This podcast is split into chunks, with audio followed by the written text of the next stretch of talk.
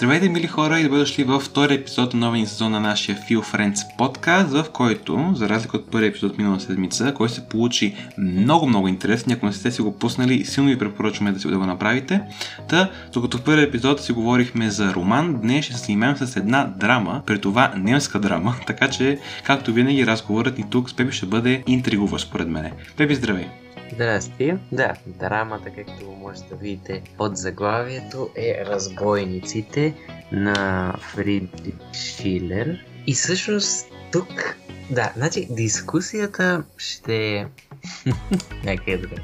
Ще е доста многопластова, защото така ще разглеждаме и произведението. Първо, не, ще гледаме как, как точно в самото произведение са изразените тези идеи, след това ще видим какво стои за тези идеи и така ще вървим по пластове, така да се каже. Така че би трябвало да, да, е, да намерим доста интересни неща за това произведение днес. И така, мога да почвам.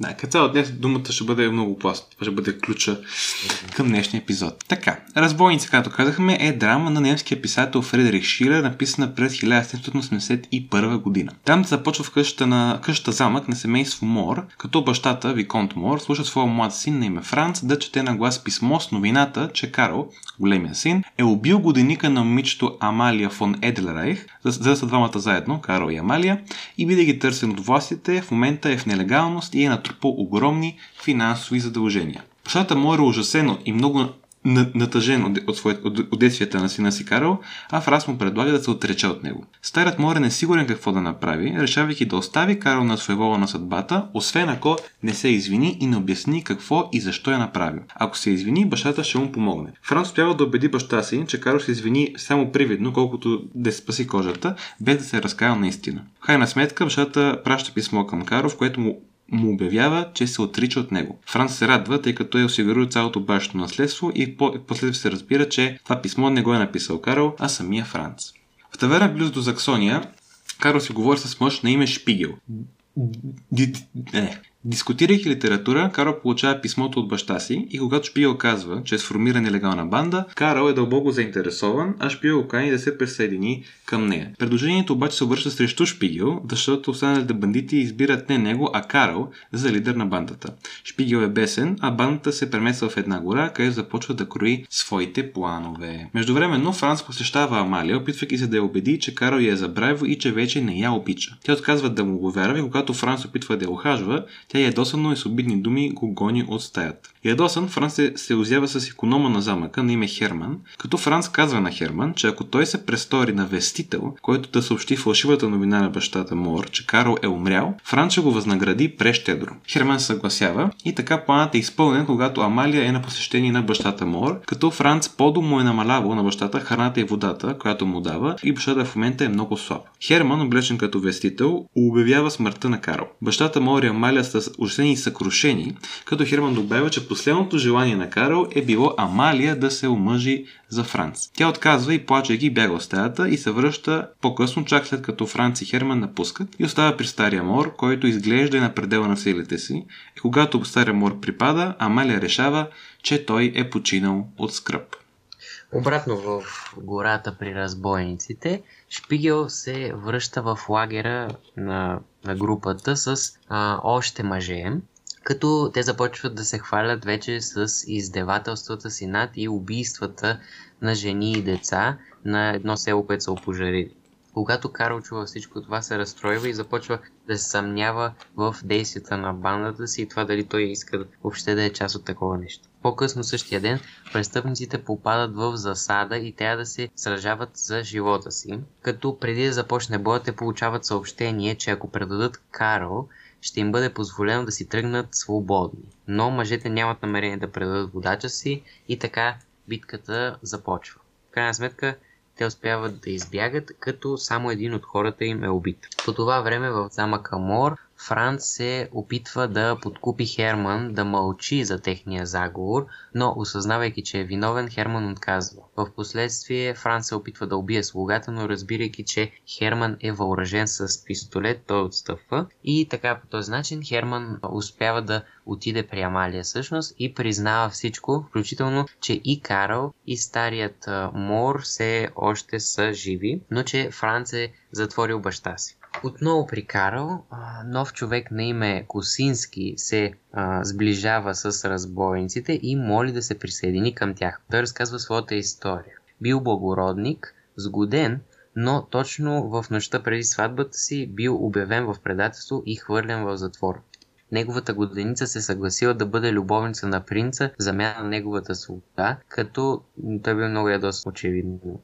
А заради това и се опитал да убие принца, но затова бил прогонен. След като чува това, Карл решава да посети замъка Мор, дегизиран като граф Бранд, който е фалшива самоличност, която той се измисля. Докато Карл го няма, Шпигел, както още в началото знаем, че той е имал желание за власт в групата на разбойниците, се опитва да убеди престъпниците да убият Карл, но те все още са му верни. Вместо това убиват Шпигел и решават да последват водача си в замъка му. Въпреки, че един слуга разпознава Карл, нито Амалия, нито стария му баща му виждат кого седи зад маскировката на граф Бранд. В крайна сметка Карл освобождава баща си и заповядва на Херман да доведе Франц при него. По това време състоянието на Франц не е добро, защото сънува кошмари и е измъчван от вина за действията си. И когато вече престъпниците, разбойниците пристигат и започват да атакуват замъка, той се удушава мърт, защото осъзнава, че няма къде да се скрие вече.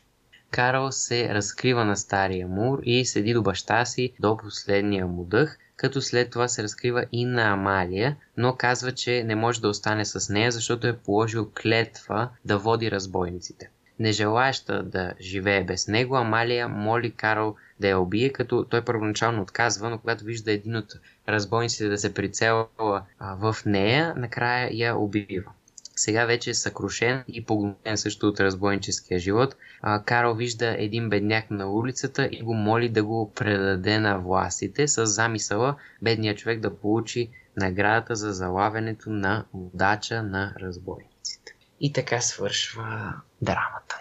Така. Сега, това според мен до някъде е, до ня... е привидно доста типичен сюжет, но да не забравяме, че това е писано към края на 18 век, така че тогава това е било доста оригинален. М- доста оригинална история, която ни разказва Фредерик Шилер. На практика, два, два бетя се карат, един се опитва да прецака други, и двамата правят грешки. Имаме uh, love interest, нали, имаме uh, момиче, което и двете, двете му искат uh, да имат и имаме трагичен край. Това може да се каже основно за сюжета и въпреки, че не така като го кажем изглежда доста еднопластов или доста типичен, няма какво толкова скрътва някои може би морални истории, всъщност, според нас поне тук има много какво да се говори и ще се опитаме сега с вас да така се каже, разобличим дълбочината на тази творба. Да, общо взето ще започнем с това какво води главните герои, каква им е основната мотивация да правят това, което правят и това какво след това ще ни разкрие за обществото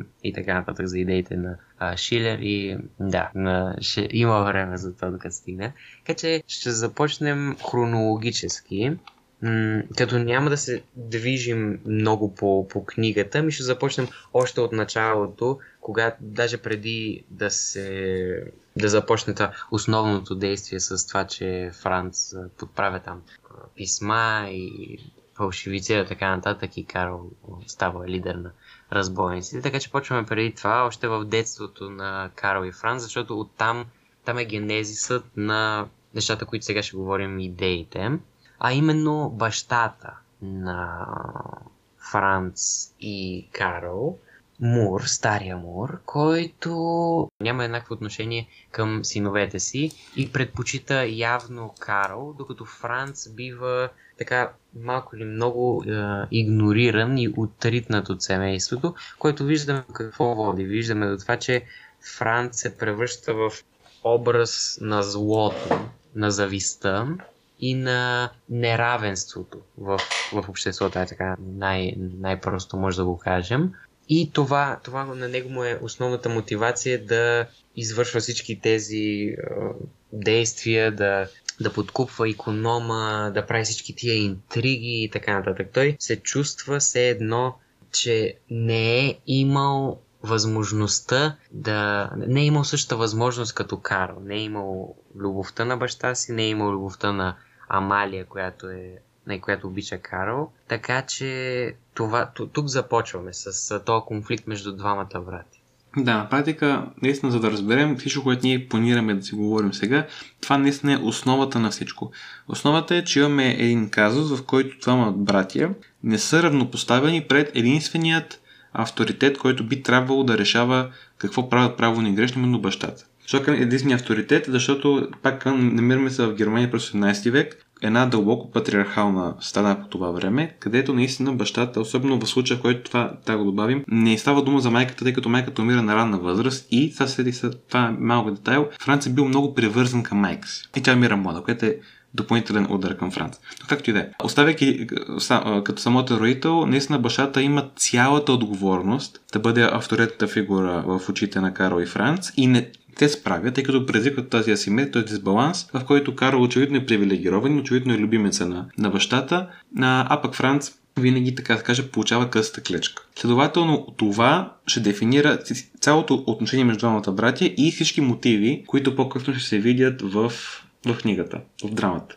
И много интересно следното нещо сега. И Франц ще го коментираме след малко според мен, тъй като той е малко по-стандартен герой, малко по-статичен. Той започва, буквално началото на драмата е как той фалшифицира писмо и лъже баща си. Тоест той от началото до неговото самоубийство е лош герой, може би главният антагонист той не е толкова интересен, колкото Карл. Карл го наблюдаваме в две светлини горе-долу, според мен. От една страна той е, така да се каже, отявленият син, който е изгонен, който бива заплашен, че ще бъде, че ще, бъде, че се отрече от него баща му, който след това става разбойник, това е единия Карл. И другото е любовника Карл в отношенията му с Амалия, които ние ги минахме набързо, но в книгата са така описани малко по-нашироко. Така че да, имаме разбойника Карл и любовника Карл. И забележим как прогреса, който постига разбойника Карл, е обратно пропорци... пропорционален на регреса, който прави любовника Карл. Което е много интересно. Какво има преди тук може да обясним повече, защото ако разберем защо Карл прави това, вече може да минем и към въпроса как именно поведението на Карл и на Амалия предсаква допълнително Франц. Общо взето, поведението на Карл от това, което ние проучвахме, се води от два основни фактора. Едното е неговата амбиция той да стане велик. Амбицията му за величие е едното основно нещо, а другото е неговата свободолюбивост. Той иска да е свободен. Това е, това е за него най-висшия и да бъде свободен. И във връзка с това, което ти каза, е много важно да, докато вървим през тези слоеве и обясняваме защо нещата са така, както ги обясняваме ние, е важно винаги да си припомняме защо Карл прави това, което прави. Защото той е основната, той е протагониста. Така че него го следим най-много. Така че това, тези двете неща, че иска да, да е силен, иска да е велик и иска да е свободен, са двете основни неща, които вече тук навлизаме една стъпка по-така в отношенията му с Амалия, му пречи да има отношения с нея, защото той накрая как, как, както виждаме, ще се опита да се освободи, нали, иска свобода той, това е най- най- най-високата му ценност, да се освободи от дълга, който има към разбойниците чрез Амалия, което очевидно на всички ни е ясно, че така не, не работи любовта. Ай, така да го кажа.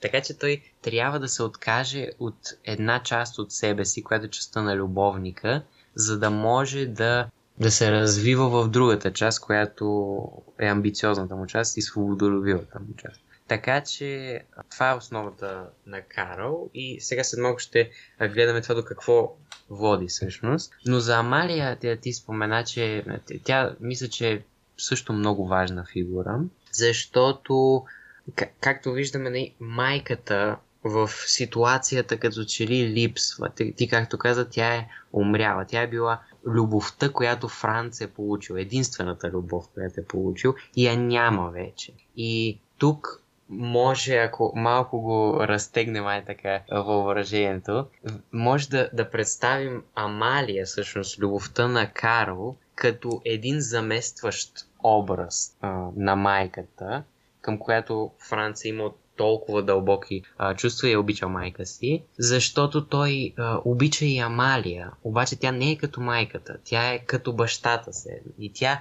го пренебрегва и тя предпочита Карл. Така че тук мога да видим как любовта между Карл и Амалия и бащата и Карл създават един Франц, който, който както каза Алекс, още от началото е зъл. Той е просто лошия герой. При него няма, няма кой знае какво развитие, освен накрая, когато и, и това после малко ще го обсъдим по-така, но да, да стигнем до там.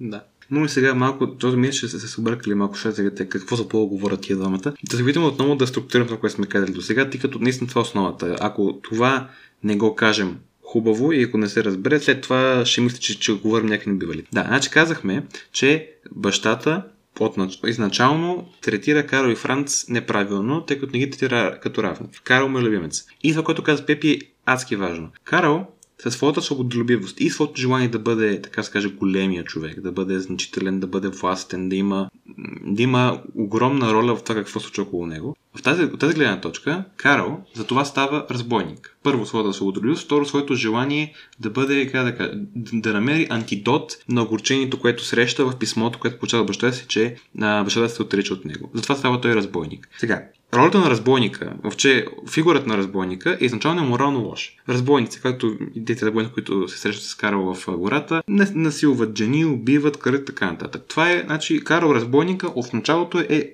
тип, категорично морално лош герой. Карл любовника обаче в началото, представен, това е много важно, от Амалия и от вярата на Амалия, като един изключително верен любовник, който ще направи всичко за своята любима, тук той е морално добър. Карл е верен на любовта, цени любовта и така се получава тази неяснота при Карл. Морално лош разбойник, морално добър любовник. И постепенно ролите се обръщат, тъй като Карл от, от лош разбойник, постепенно той осъзнава, че това, което прави, не е правилно и че той не, не може да поеме наистина ролята на лидер на банда, която убива и издавателства над жени.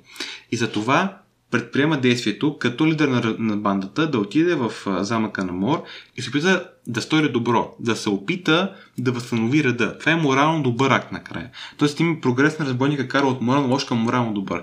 Обаче като любовник забелязваме и това се вижда и в стила на думи, които използва Шилер. В началото Карл наистина е верен на Амалия категорично. Той никога не, не изменя, обаче постепенно в своите представи Амалия не е толкова истински човек, неговата любима, колкото образ, който го стимулира, който го амбицира да не се предава и да не се отчаива. Тоест, така да се каже, Карл започва да възприема все повече повече Мел не като субект, а като обект. И в крайна сметка я убива. Сега, това е друга тема, но стигнем до нея, но все пак фактът е, че той убива своята любима, което е морално лош акт.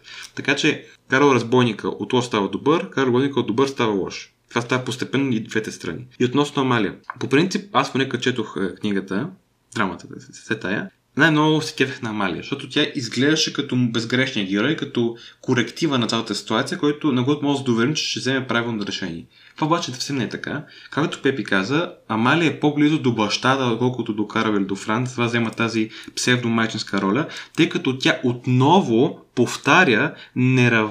неравността, която предизвиква бащата на Мор, още, още като млад баща, когато третира Карл и Франц неравно. Тъй като Амалия третира наистина по много лош начин Франц. Ако допуснем, че Амалия е този коректив, който трябва да прави всичко правилно и който трябва да бъде източника на комфорт от щателя, че нещата се оправят, тя трябва да забележи, че Франц е в една много лоша среда и че е очаквано той да бъде зъл.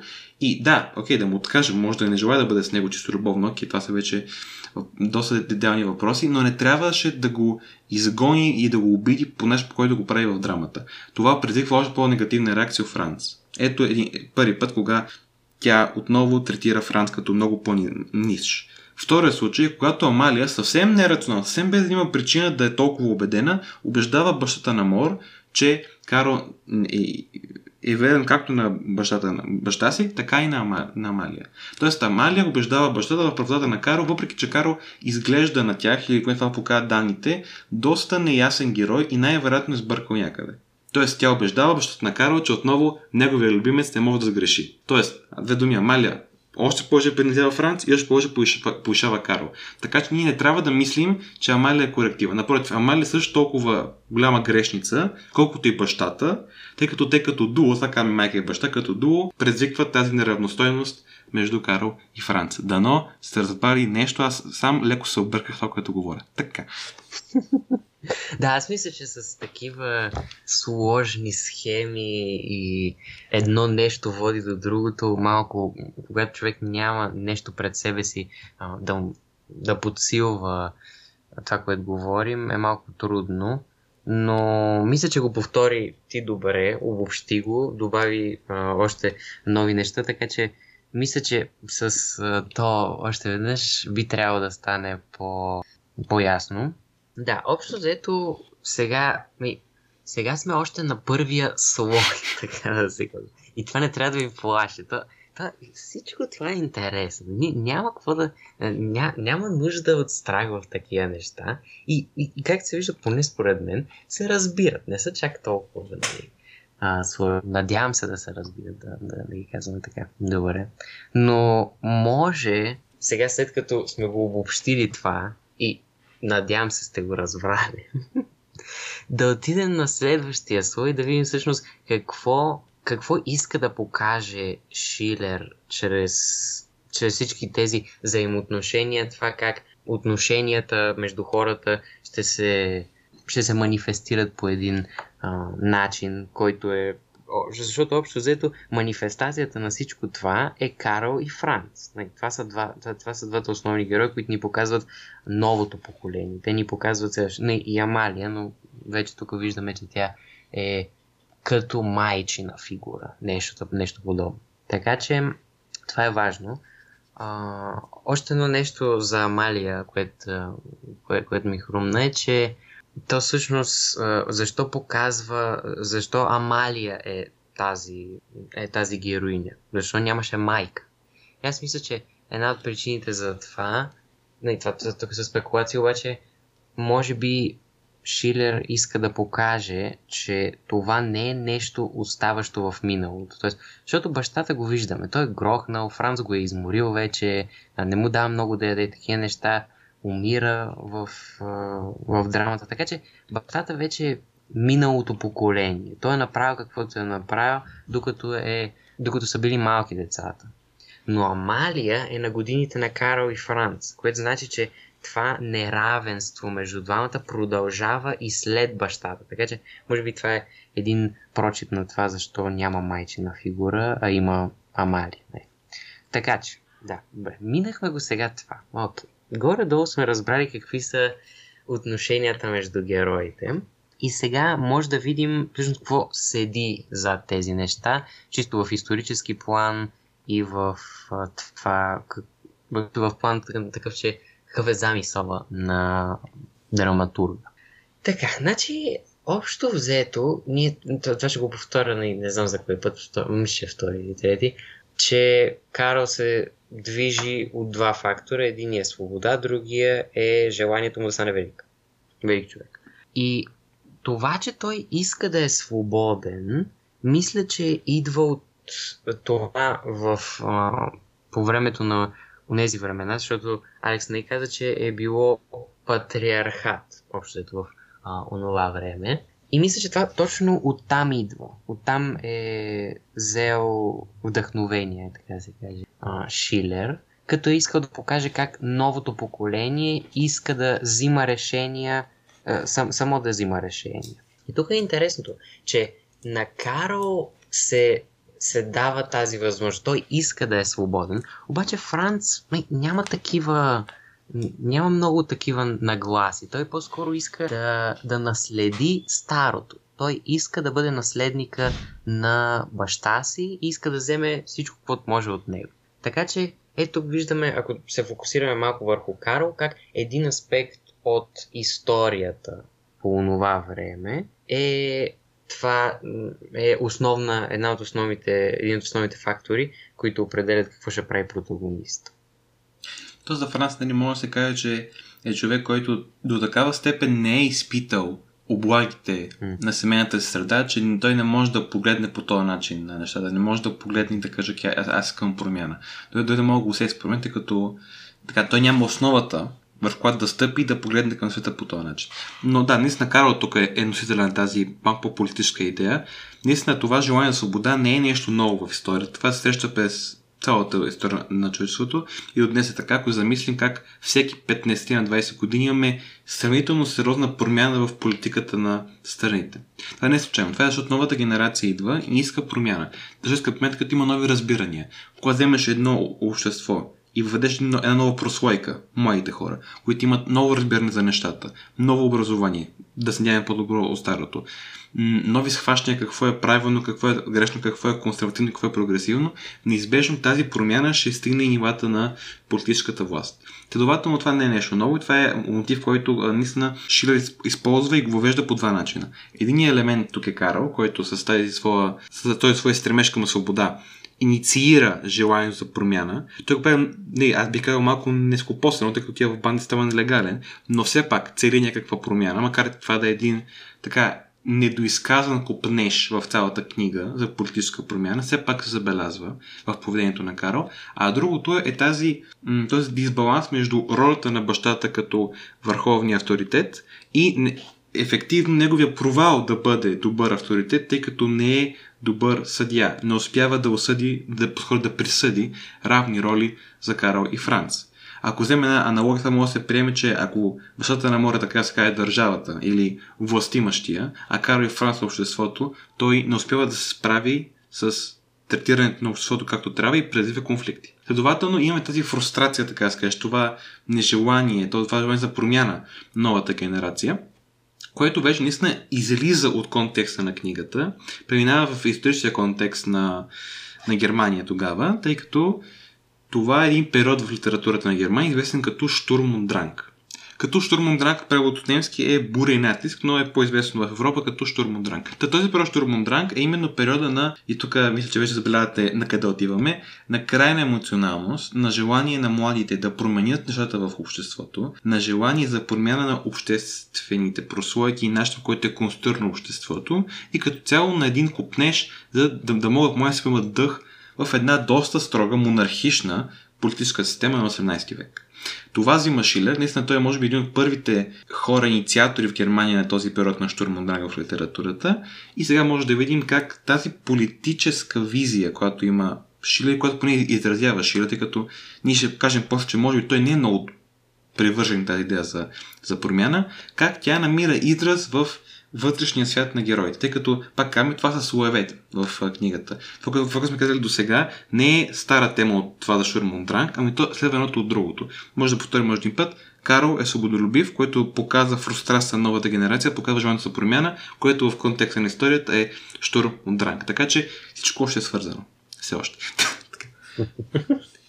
да, и сега навръзва още някакви неща и продължаваме мисълта, нали, която ти, Алекс, почна. Да, общо взето, нашата любима тема тук присъства много ясно, отявлено. Темата за рацио и емоцио. И мисля, че ако човек погледне двата образа на Франц антагониста и Карл протагониста, може да се види, че Франц е по-рационалния, който ще действа тактически, ще съставя планове, ще ще действа структурирано, за да постигне една цел. И Карл, който ще, ще се ще прави това, каквото му се предложи. Няма много да знае какво иска. Смисъл, той знае, че иска свобода, ама тя свободата, не знаете, че някакси така, много широко понятие. Какво точно знае свобода на, на ниво битовизъм. Така че Карл не знае точно какво иска и затова много по-лесно се води от емоциите. Не, предлагат му да стане е, лидер на разбойническа банда. Той, е, въпреки че накрая се отказва, не иска да, да бъде разбойник, да убива е, всички тези неща, които ги казахме, той го прави, защото иска свобода. Не. Така че той е по-емоционален, а Франц е по-рационален. хубаво, ама не е чак толкова просто. Не, Франц не е изцяло рационален и Карл не е изцяло а, емоционален.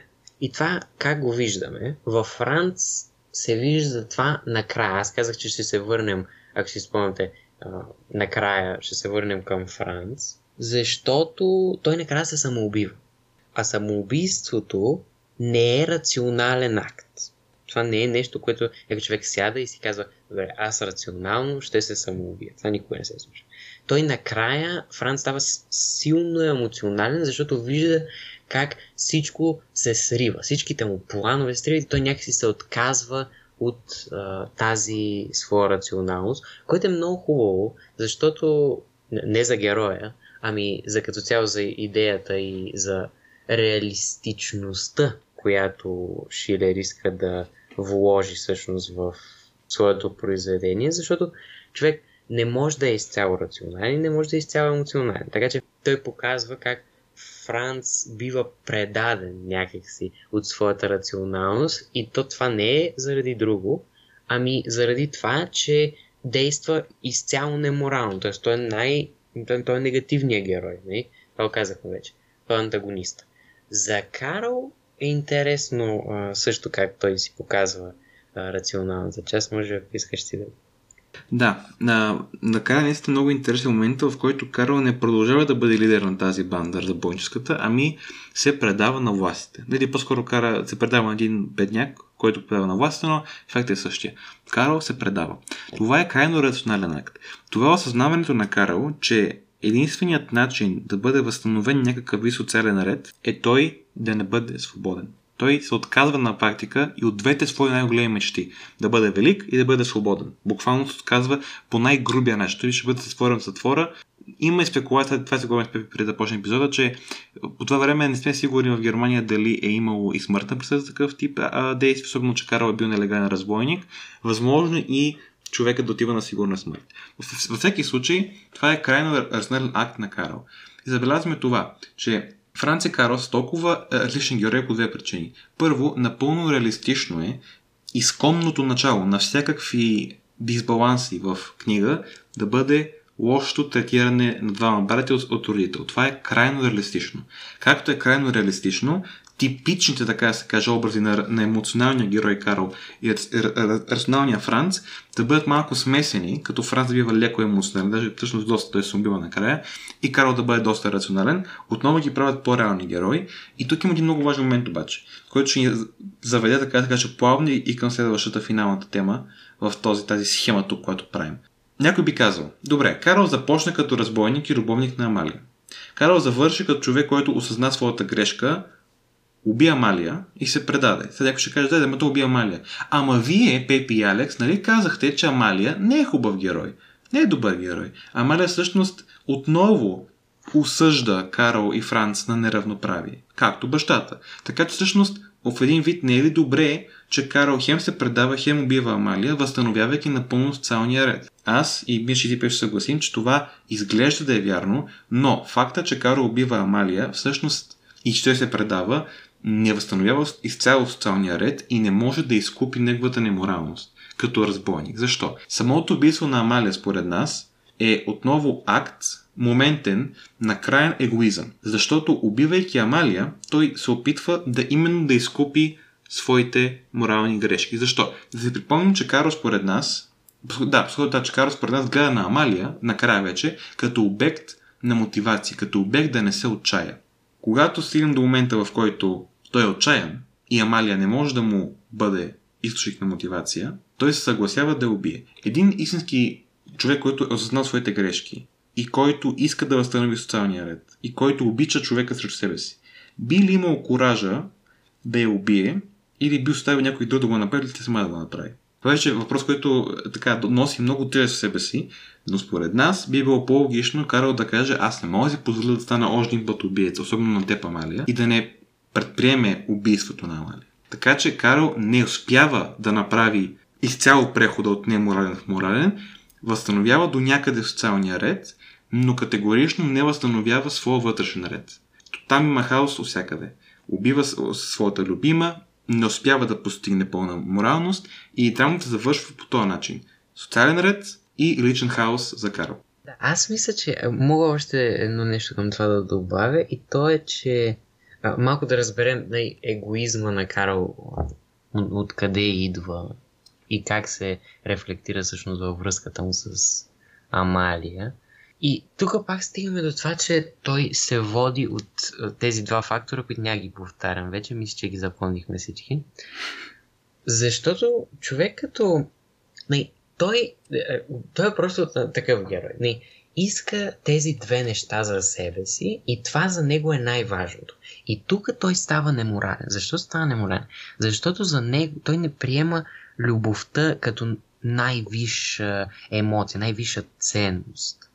Той възприема свободата като най-висша ценност. Което какво значи? Това значи, че той е готов да жертва Амалия и нейната свобода. Вижте тук. Е, е, това, е, това е егоизма. Той не, не разбира добре. Аз имам, аз имам свобода, искам свобода. Обаче и Амалия е, е, трябва да е свободна. И тя има право на свобода.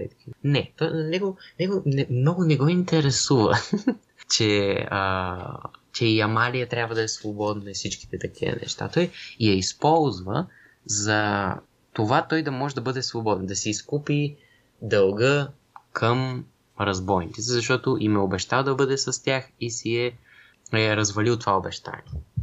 Така че това тук вижда и, и, и, някой може да каже, е добре, ама тя Амалия иска да а, тя Амалия иска да бъде убита, защото не може да живее без Карл. Но тук пак ще кажем, че Карл просто тук не гледа тя какво иска. Той наистина прави всичко това, за да може да постигне тези две цели. И когато накрая вижда, че не ги е постигнал, че не е свободен и че не е великият човек, който е искал да бъде, тогава вече а, започва да действа рационално и си казва, добре, предавам се, това беше. Отказвам се от тия неща и се предам на, на властта и помага на някакъв беден селянин да спечели наградата, която е за закарал като главатар на разбойниците. Но това в никакъв случай не оправдава факта, че той се държи егоистично към Амалия и се проваля в това да бъде морален, защото аз не мисля, че не, това може е, също да го обсъдим и да видим да и, и ти така мислиш, защото аз не мисля, че на него целта му е да бъде морален. То ако целта му беше да бъде морален, нямаше да стане лидер на разбойническа банда, която убива, опожарява и прави всякакви други такива крайно неморални. О, да. Категорично Карл не е човек, който се води от морални подбуди. Тук съм съгласен. И за това аз път много си мисля, сега влизайки в ролята на слушател, сигурно някой, който слуша си казва, добре де, но не прекалявате ли с каквото критика към Амалия, тъй като така ли, че тя е чава да умре, чава да се убие, ако не беше убил Карл. Карл просто ти помогнал и освен това, какъв, по какъв начин Карл си изкупва проблемите и греховете, убивайки Амалия. Отговор на този въпрос, според мен, е следния. Първо, Амалия знае, че Карл е разбойник. И сега ще кажете, добре, но той, тя едва ли ще го предаде. Да, но все пак отваря вратата към една, една интерпретация на това как Амалия може все пак да го предаде. В момента и нейна емоционалност. Това е малкото обяснение. Голямото обяснение е, че Карл няма да може да знае, че някъде там любимата му е жива и пък кой знае, може би и с друг, с друг мъж и същевременно да бъде лидер на тази банда. Има противоречие на неговата мегаломания и на негов, неговия стремеж към свобода и на, и на неговата любов към Амалия. И забележете, върховия момент на неговата не моралност, но да кажем опит за моралност като разбойник, именно предаването му накрая, времеви почти съвпада с неговия върхов неморален акт като любовник. Кое е най-лошото, можеш да направиш, може би, на любовник? Няма ще кажем да изневериш. Добре, де. В контекста на творбата е да, да го убиеш. Убийството на Амалия съвпада горе-долу с предаването на Карл на власт, което завършва тази арка на прехода от лош към добър разбойник и от добър към лош любовник. Да, и съм съгласен напълно да това, което така, отново да, Карл не се води по морални подбуди. Той Карл, ако разбираше морала по начин, по който ние го визираме като термин в този разговор, наистина не би станал, не би станал разбойник. И сега някой се пита, защото предполагам, че много се питате като цяло, някой се пита, добре, това пък, какво общо има с Штурм Мондранг И с тези работи, които, които говорихте за бура и натиски за епохи в, в, в политиката на Германия. Има според нас общо. Да, значи ето тук стигаме вече до, а, ая така да се каже, последния, последния слой, който ще обсъждаме днес. И то сигурно има още слове. Те са писани цели а, интерпретации, книги, така нататък. Така че това със сигурност не е всичко, но това ще е последния слой, който ние ще се занимаем днес в тази дискусия. И той ще е всъщност той ще е всъщност това какво, какво гледаме като общество и как промяната в обществото трябва да бъде изразена. Защото това е цялата идея. Не говорихме за, за Штурмундранг, че новата генерация иска да промени, не, иска да промени статуквото, иска да промени а, тази, този патриархат, който го е имало по това време в Германия. Така че, как всъщност може да се промени това е един, е един много дълбок въпрос, който според мен Шилер адресира в тази драма. Така че може да започнем с това да ай как да кажа, по метода на изключването да видим как всъщност може да, да, настъпи промяна в едно общество. Нали, най-очевидният отговор, който ми излиза в главата и предполагам на много от вас, е революция. Трябва да има революция, трябва да разрушим всичко, което е било а, старото и трябва да започнем да, да го градим наново. Нали? Сега се представяте а, някаква жена вее знамето френското, френската революция и така нататък. Може първо това да обсъдим. Дали революцията, дали революцията е възможно решение според тази драма? Да. И мисля, че хубаво, като говорим за революцията, кажем и като какъв план ние виждаме като възможни сценарии при желанието на прослойка на обществото, в случая поне младеща, може и други, като цяло. Значи имаме три опции горе. Първата е революцията, втората, и ще обясним днес малко, е реформата, и третата е да просто да няма промяна, да имаме, запазване на, на, на, на световото. Почваме с революцията. Наистина, ние твърдим, че Карл е носителя на тази идея за революция. Защо? Карл със своята, отново ще кажем за 158 път днес, мегаломания и желание за свобода, се опитва, буквално влизайки в едно парасоциално общество, което е бандата на разбойниците, и бидейки разрушител на обществото, като нарушава неговите закони, цели радикална промяна. Цели буквално разрушаване, както, както неговите разбойници разрушават села, общества и семейства и така нататък, и изграждане на една нова политическа система. Това не го прави самия Карл. Не казваме, че Карл има някакви политически визии в книгата, но казваме, че той е носител на тази идея. И не забравяме, че революцията наистина е крайно емоционален акт. Защото желанието на човек да разруши всичко, което го има до сега, не може да бъде чисто рационално. И влезе по думата разрушавам. За, за мен да иска човек да руши, отново не може да бъде крайно, не може да бъде чисто рационално действие или подбуда. Иска доста силно, силна доза емоция, която Карл я има. Така че според нас в политическите измерения на тази творба, Карл носи идея за революция. Тази революция, на която ти, ти пита Пепи, възможна ли е? Според Фредерик Шидер, не. Защо? Защото Карл не се справя. Карл се предава а, като лидер на разбойниците, което фиктивно е края на тази група, тъй като лидер им се е предал. И кога се получават този провал на разбойническата група, когато Карл показва рацио и се предава. Тоест, тук път може да, така сега се потвърди нашата теза, евентуално чрез този аргумент в творбата, че революция е един крайно емоционален акт и крайно емоционалният герой Карл не се справя с своят така, опит за бунт и за стремеж към свобода, бидейки лидер на тази а, група на разбойници. Така че революцията, според творбата, не е опция. Да, сега, като, като видите кое ще изключим след това, то може би се досъщате вече.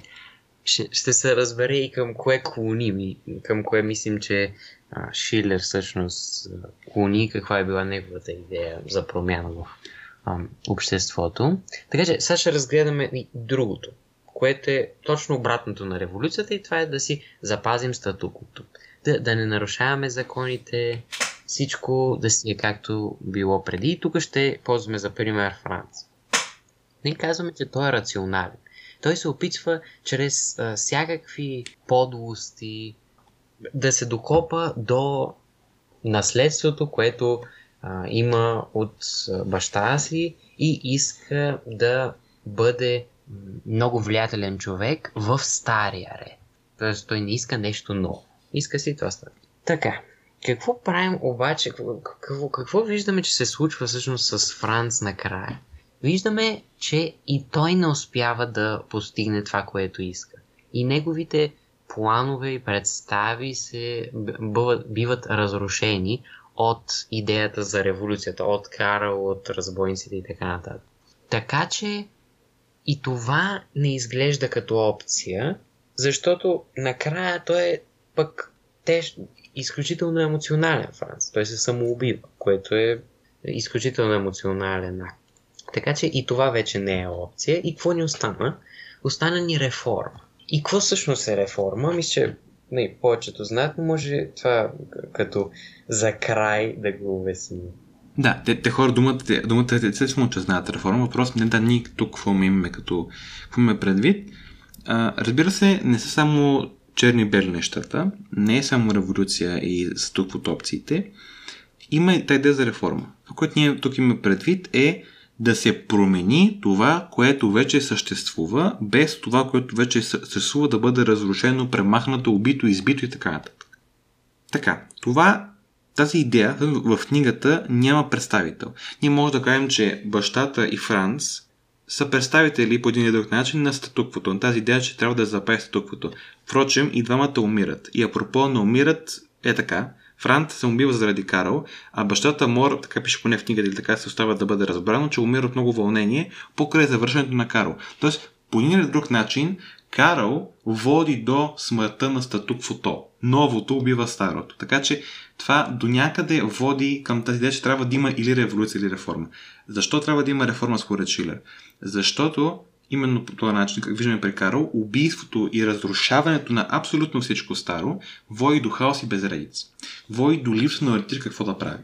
А пък една реформа, на практика, и политическа, на практика взема сегашната ситуация, разглежда къде има проблеми. В случая проблемите са какво Карл не намира за добре, и пак аме Карл е така емблемата на младеща в този, в контекст, в, тази хипотеза, Намира се къде новата прослойка на обществото, младежите, не могат да се, не могат да разберат, не могат да се почувстват приотени към обществото в един социален контекст от това, което се случва, идентифицират тези противоречия и ги променят. Без да мачкат, разрушават и без да има революции и кръвопролити. На практика, въпреки пак това няма представители в книгата, няма друга опция. Или ще махнеш това, което вече го има, или няма да има промяна, или ще го промени без да го махаш. Така че книгата, изключвайки революция и запазване на статуквото, на практика тихичко, имплицитно ни казва, че решението на политически проблеми в по-широк контекст, е реформата. И ако си спомняте, аз като, казах Штурм Мондран, казах, че да, Шилер го въвежда като идея в, тази, в, в това произведение. От първите а, немци, които в произведение въвеждат този мотив на Штурм Мондран на бури и натиск като движение в литературата на Германия, обаче най-вероятно не поддържа тази идея за Штурм Мондран. Като Штурм Мондран, и, и тук каза името бури и натиск, това е крайно емоционален над, който се свързва в случая с революция. Той говори за реформа. Затова ние тук сме си написали така да кажем, че може би Шилер е по-скоро или по-скоро изразява идеите на политическия консерватизъм. Без революция, без кръвопролитие, спокойно и рационално, но възприемайки необходимостта от емоционалната подбуда за промяна, ще променим обществото така, че да има един стабилен прогрес. Това според нас се опитва да ни каже книгата много имплицитно и сега разбираме защо сме избрали. Тъй като ако, ако нямаш този извод сега накрая, този епизод ставаше малко тъпичък. Тъй като ние тук сме се събрали и като някакви псевдо, псевдо, казвам, академици, седим и анализираме някаква книга. Не. Тази идея, че има нужда от реформа, не от революция според Шилер, независимо дали съгласен е или, или не, самия да се има някой къде към тази идея, но все пак, това е твърдение, което трябва да се анализира, особено в съвременния контекст, в който повече от всякога се задава този въпрос, какво става със света в политически контекст. И ние като младежи, защото предполагам, че повечето хора, които са младежи, под младежи разбирайте така, широк спектър от възрасти, не може да бъдем безучастни към тези процеси.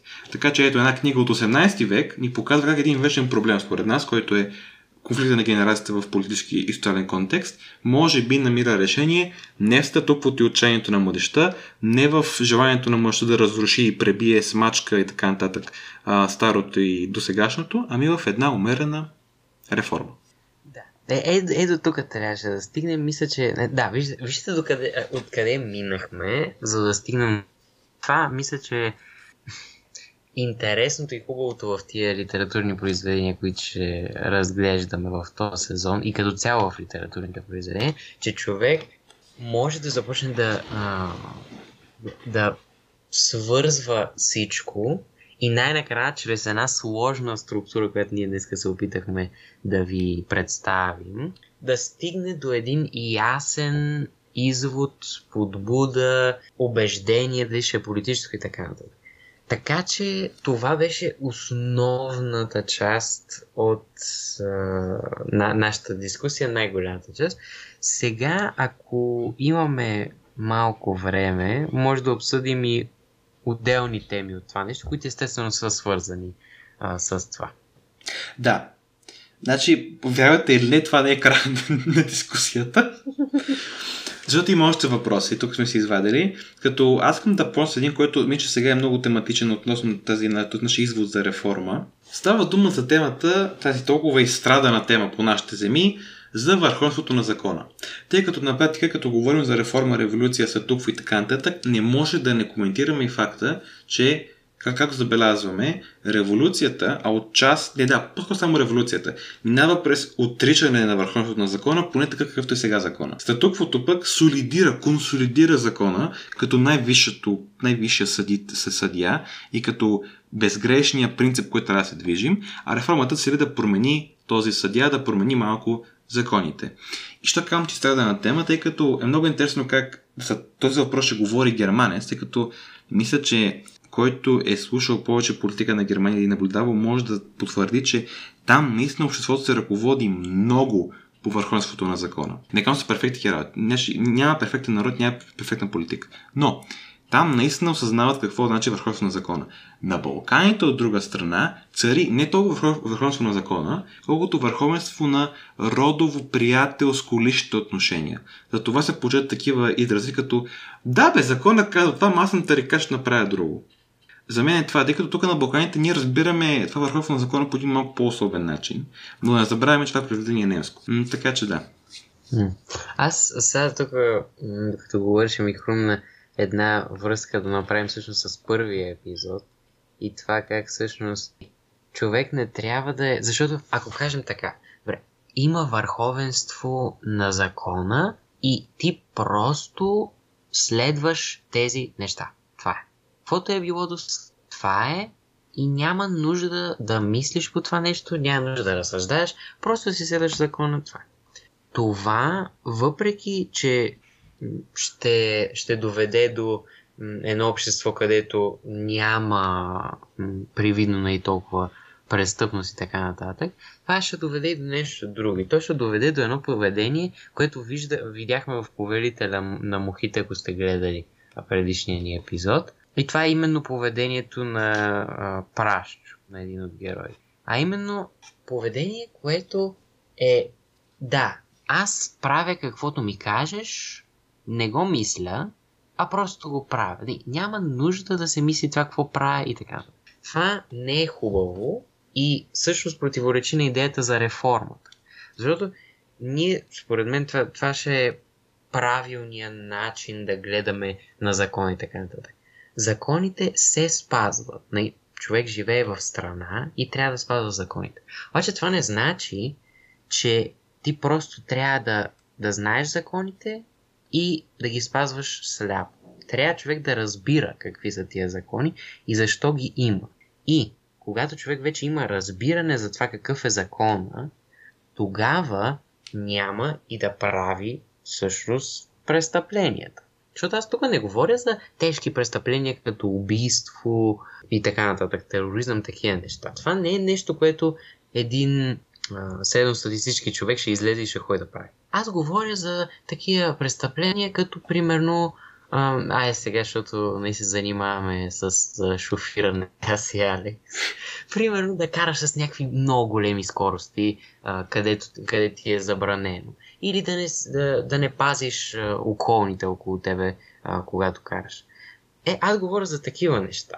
Е, такива неща, които човек си казва, да, то ми е, а, такъв ми е лимита на скоростта, тук трябваше да, да трябва да пазя тия деца, ама айде са, нали? Аз, а, аз съм над тия неща, мога да се справя и това е именно защото той ги е научил тия неща, взел си е книжката, после му излезе от главата и ги знае колкото там да, да, да, не, да не го спрат за някакво огромно нарушение. Така че, ето това тук се вижда как, ако човек разбира какво, защо тези неща са закони, са станали закони, ще ги спазва. Защото те имат логика, смисъл, те са рационални неща. Това не са е така фанали са някой, ай да напишем закон. И аз, между другото, мога да дам и добър пример с това, точно с Германия. Че в Германия има изключително нисък брой на катастрофи на автомагистрала. А, това, това забележете е много интересно. На участъците, където не, а, не, са, не, не, не излизат извън градски или минават през някакъв град, като цяло на магистралите в Германия няма лимит на скоростта. Не е както тук. Така че виждате как в една страна, където лимит в а, такива участъци, които са си баш чиста магистрала, няма ограничения за скоростта, има изключително малко смъртни случаи, причинени нали, от високи скорости, от катастрофи и така нататък, в сравнение с страна, примерно като САЩ, където има много стрикни е, закони нали, за, за скоростта, която е позволена, но има много повече такива случаи. Така че ето един пример за това как ако човек разбира всъщност какво, какъв е този закон, защото трябва да го спазва, нещата стават много по-добре. Докъде стигнахме би... Така, а, сериозно сега. да. А, не, пака, някой да не си каже, тия хора идеализират Германия. Германия е просто пример. И там са проблемите, но в този аспект наистина, а, и това, което каза, е много хубав пример, тъй като в Германия карането по магистрала си е голяма тръпка. Значи там се вдигат оборотите много високо. наистина. То така е станало малко мим този въпрос за Германия за, за автомагистралите и наистина имат много малко унфеле, много малко злополуки.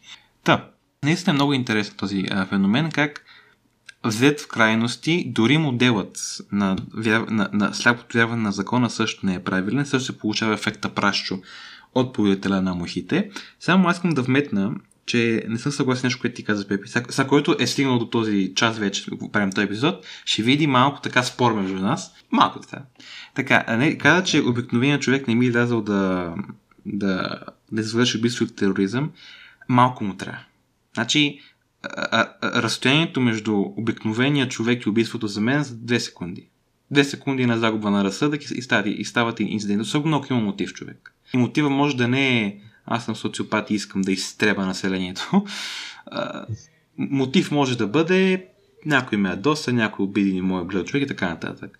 И само това като една моя така педантичност, за мен е разстоянието до убийството е 10 секунди. За съжаление. Да, това е, да, може би човек в а, определени ситуации със сигурност може да бъде подтикнат а, да убие някого. И аз го казах това само защото такива ситуации, как да се каже, много такива екстремни ситуации, които ще изискват някаква такава агресия и висока емоционалност, не се, не се случват а, толкова често в живота на, на човек. Така че, да, аз с, с, с такъв замисъл казах, но това, това е хубаво допълнение. Та, да, ако за това още нещо няма да кажем, може да погледнем един последен въпрос. То вече знам, че малко бутаме границата на... На търпението. на...